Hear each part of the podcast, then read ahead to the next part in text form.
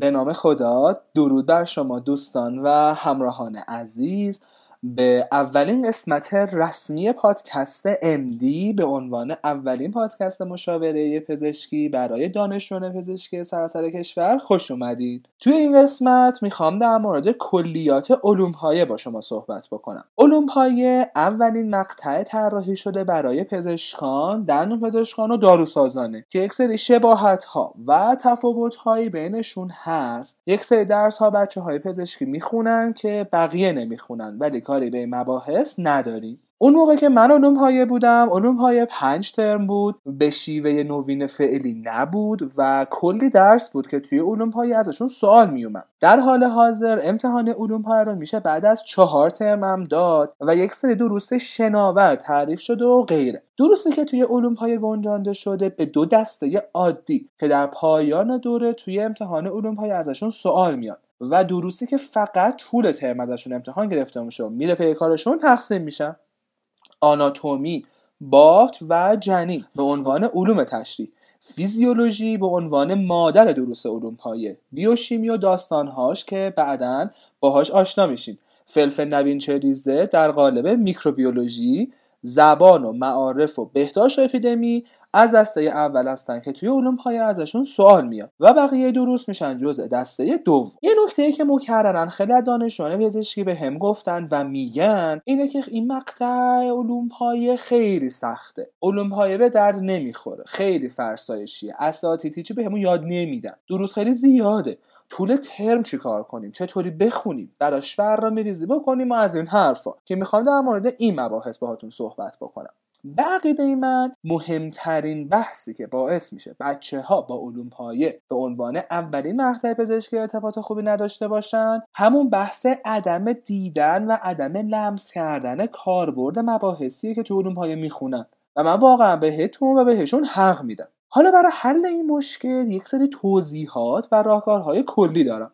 چون شما فعلا علوم ای هستین و هنوز وارد بیمارستان نشدین این براتون سخته که بدونین تو بارین چه خبره و چه مباحثی وجود داره و باید چی کار بکنه برای همین چند تا پیشنهاد اینجا میشه مطرح کرد. اول اینکه خوشبختانه اکثر کتاب هایی که الان برای علوم رفرنس شدن جزء کتاب های دسته مدیکال هستن. یعنی مثلا فیزیولوژی که دانشجوی پی اچ دی باید بخونه خیلی بیشتر و سختتر و ریزتر از فیزیولوژی دانشجوی پزشکیه.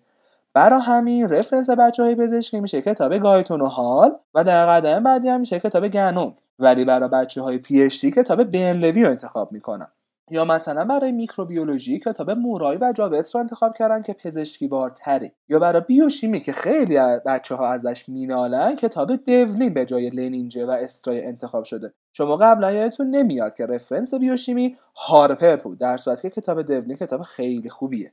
حالا این کتاب ها که اسمشون مدیکال هستن چه کمکی بهتون می‌تونن بکنن؟ شما دانشجوی پزشکی هستید نه دانش آموز. پس باید این موضوع رو از همین اولین ترم تو گوشتون فرو بکنید شما باید دنبال علم و درس و مباحث باشین نه استاد. و نه هیچ کس دیگه ای نمی‌تونه توی این هفت سال بیشتر از خودتون به خودتون کمک بکنه. پس حواستون رو جمع بکنید شاید الان توی علوم های به صورت منظم کلاس و درس و استاد و امتحان داشته باشین. ولی بعدا توی بالین اصلا اینطور نیست و بیشتر به حال خودتون رها میشین. و اگر از الان یاد نگیرید که چطوری توی این اوضاع باید رفتار بکنید بعدا قضیه سختتر و پیچیده تر میشه. باید به عنوان دانشجوی پزشکی سراغ کتاب ها برید. توی این چندین مدته همه ما رفتیم سراغ جزواتی که از صحبت های سر کلاس استاد تهیه میشن. یا جزواتی که خلاصه از اون کتاب ها می‌خونیم و غیره. من نمیگم نخونین بخونین. خودم هم جزوات رو خوندم. ولی اونها برای فرجه و شب امتحانن.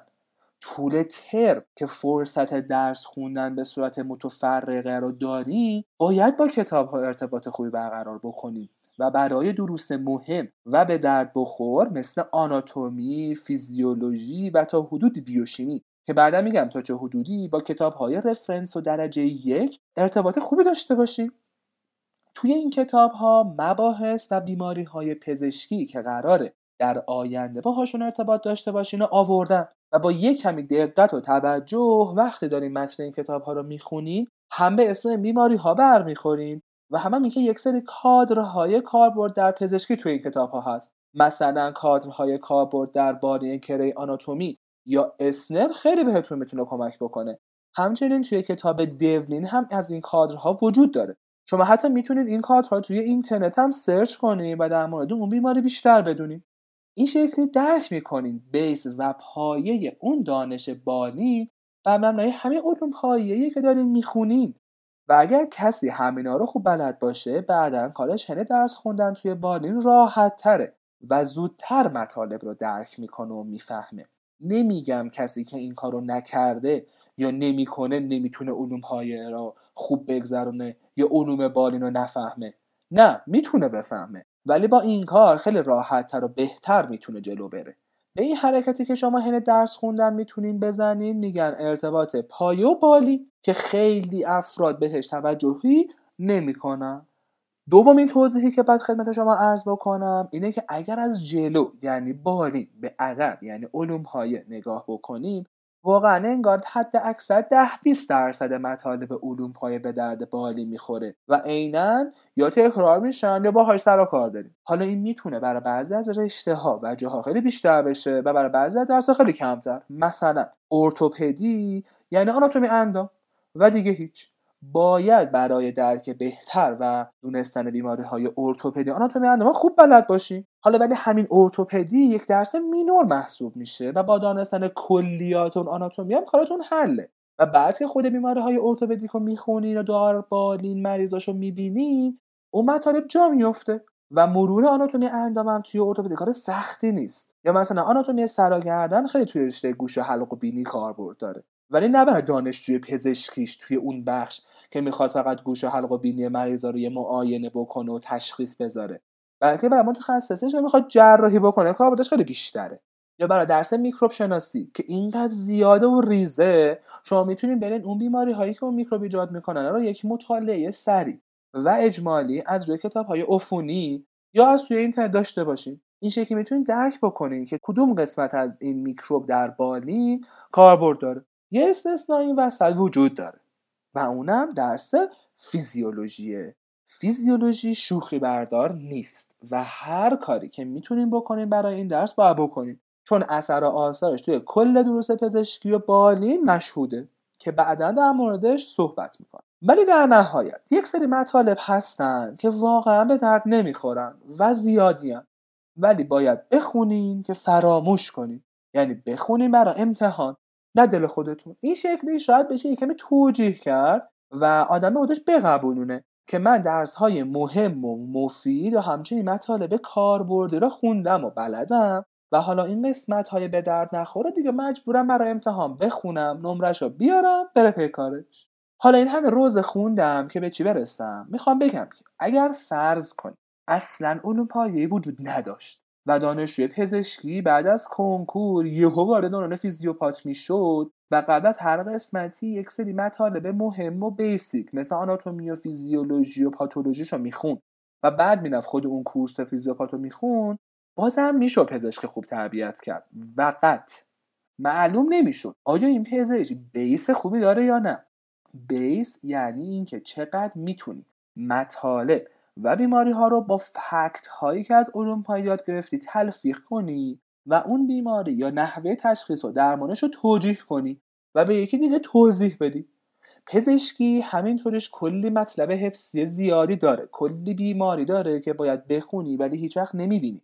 اما این به این معنا نیست که ما باید تبدیل به ماشین درس خونی بشیم یا فقط به صورت تجربی بیماران رو درمان کنیم و باز تبدیل بشیم به یک سری ربات پزشکی که نسخه می نویسه ماها دارای درک و شعور و احساسات هستیم و غیر از اون مسئله ارتباط پزشک و بیمار و شرح حالگیری و پروسه تشخیص که بعدا باهاش آشنا میشین یه پروسه فکر کردن و سبک سنگین کردن اون تشخیص ها و راه های رسیدن به اون انتخاب بهترین درمان هم هست. پروسه که روز به روز به خاطر تحقیقات و پژوهش ها در حال تغییره و این باید نحوه دیدن و فکر کردن ما رو هم تغییر بده. اما باید دائم بتونیم خودمون رو هم تغییر بدیم. متاسفانه متاسفانه. پزشکان ایرانی سهم کمی توی این توسعه علم دارن. یعنی پژوهش هایی که می‌کنن خیلی پایه و اساسی نداره. تهش چیز خاصی نمیگه. یا کار خاصی نمی‌کنه. یعنی تغییری توی رفتار فعلی ما با مریض نمیده. شاید اینا بشه با عدم بنیادی و اصولی کار کردن و سطحی دیدن موضوعات ربطش داد امیدوارم در آینده بشه این چرخه معروب رو شکوند و اصلاحش کرد. حالا از این قور بگذریم میریم سراغ قور بعدی. نحوه برنامه ریزی توی طول ترم. با توجه به نوین شدن علوم پایه شما طول ترم یک سری کورس و پکیج دارین که وقتی تمام میشه توی میان ترم یا پایان ترم با سایر دروس امتحان میدین. پس دو تا بازی خیلی مهم توی هر ترم داریم میان ترم و فرجه قبلش پایان ترم و فرجه قبلش. پس تکلیفتون توی این دو قسمت مشخصه. حالا جهت بهترین برنامه ریزی برای یادگیری بهتر و همچنین پیدا کردن یک سری فرصت هایی که برای سایر کاراتون می‌تونید بذاری باید چند تا قانون پیروی کنید. یک درس همون روز رو همون روز بخونید. شاید با این قانون آشنا باشین از دوران کنکور. به خدا کار سختی نیست اصلا وقت زیادی هم نمی‌گیره. اشکال نداره بهتون بگن خرخوند یا بچه سوسول یا بچه دبیرستانی یا هر چیز دیگه ای و اصلا این حرفو نمی‌زنن ولی فقط یه کمی اراده می‌خواد که بعد از اتمام کلاس های دانشگاهیتون و استراحت اسگاهیتون بشینید سر درس و براش کم وقت بذارید هر چیزی رو که اون روز استادتون درس داده رو از روی کتاب بخونید تاکید می‌کنم از روی کتاب. چرا؟ چون جزوات حداقل دو سه جلسه از کلاس درس و استاد عقبم. همچنین برای دروس مهم چند دقیقه پیش روزه خوندم که باید چیکار بکنید پس دیگه جای چونه نداره. حواستون باشه لابلای درس خوندنتون برای بازدهی بهتر. این وقتی که داشتیم برای کنکور درس میخوندیم ما موبایل ور نرید. سعی نکنین خیلی تمرکزتون رو به هم بزنید. توی جای ساکت آروم درس بخونید و از اینجور مسائل. پس قانون اول شد درس همون روز رو همون روز بخونید قانون دوم برای خودتون روی کاغذ برنامه ریزی روزانه و هفتگی داشته باشید میشه مشخص کرد. امروز که این کلاس ها رو دارم باید اصلش این درس ها رو بخونم. یا از این تایم تا این time باید فرضا این کارو بکنم یا این کلاس رو بدم یا می‌خوام این کارو بکنم. فرقی نمی‌کنه. مهم اینه که time بندی شروع و پایان هر کاری رو برای هر روزتون مشخص کرده باشین و کتبی شده باشه. این بهتون خیلی کمک می‌کنه تا time های غیر درسی طول هفتتون رو بشناسین. و اگر دوست دارین برای هفتهتون وقت بیشتری برای درس خوندن بذارین از کجا باید time بخرید؟ همچنین time های تلف شده و هدر رفته تو طول روزتون هم می‌تونین تشخیص بدین و این شکلی می‌تونین کمشون بکنین. پس قانون دوم شد برنامه ریزی کتبی روزانه و هفتگی. قانون سوم یک معجزه است معجزه‌ای به اسم پیشخانی. این پیشخانی اینقدر حرکت باحالیه و نتیجه بخشه که خدا می‌دونه. همه اساتید اول ترم میان یک طرح درس معرفی می‌کنن. این برگه که کلی هم برای تهیهش زحمت کشته شده. ولی هیچکی بهش توجه نمی‌کنه. به شما میگه ترتیب درس دادن استاد چطوریه؟ شما می‌تونی بعد از اینکه درس همون روز رو همون روز خوندین برین سراغ مطالعه درس های کلاس فرداتون. به این صورت که اول یه مروری می‌کنین روی مطالبی که هفته پیش استاد درس داده و بعد طبق برنامه چند صفحه میرین جلو. به عنوان دانشجو منتظر نباشین تا استاد بیاد درس بده بعد شما برین بخونین. خودجوش باشین و چند صفحه برین جلوتر. واقعا اثر معجزه آسای پیشخانی رو می‌تونین ببینین. بعدا توی بالین تقریبا شما همیشه باید خودتون برای خودتون درس بخونید بعضی وقتا جلوتر از استاد اینو بعضی وقتا عقبتر. پس بهتره از الان نحوه مطالعه دروس پزشکی به تنهایی رو بلد باشین. نخواستین پیشخانی کنین؟ حداقل آخر شب درس فردا رو یکم ورق بزنید یا صبح توی اتوبوس و تاکسی و مترو و اینا می‌تونی یه روح و سری داشته باشین پس قانون سوممون شد پیشخانی. کار بعدی و قانون چهارم میشه درس دادن. این یه معجزه برای خودش. سعی کنین هر چند وقت یک بار آموزه هایی که یاد گرفتین مخصوصا توی درس های مفهومی مثل فیزیولوژی و بیوشیمی آناتومی رو با همکلاسیاتون شیر کنین. یعنی در هفته یه تایمی رو اختصاص بدین دور هم جمع شین و به هم چیز یاد بدین.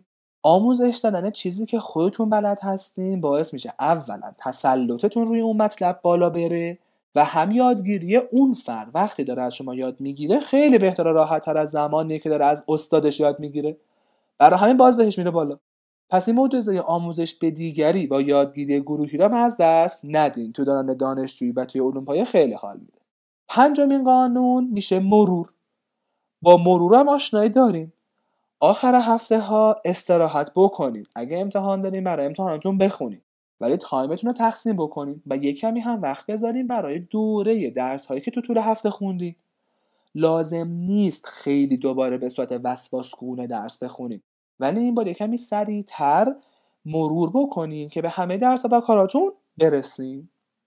نکته پایانی که می‌خواستم در مورد برنامه ریزی تو طول دانشگاه و توی علوم های به صورت اختصاصی بگم اینه که اصولا دیگه شما بزرگ شدین و دوست دارین با دوستاتون برین بیرون.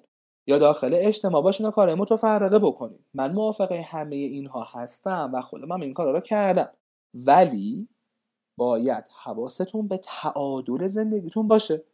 این شکلی نباشه که دائم از این کلاس به اون کلاس برید هر روز هر روز با دوستاتون بیرون باشین و توی گیمت های شهر ولو باشین. برای خودتون حد و مرز تعیین بکنید و بهش پایبند باشین. برای خودتون جایزه تعریف بکنید و به این صورت که وقتی درساتون رو خوندید یا این کار رو کردید بعدش برید سراغ این کار. فقط آخر هفته ها با دوستاتون برین بیرون و غیره.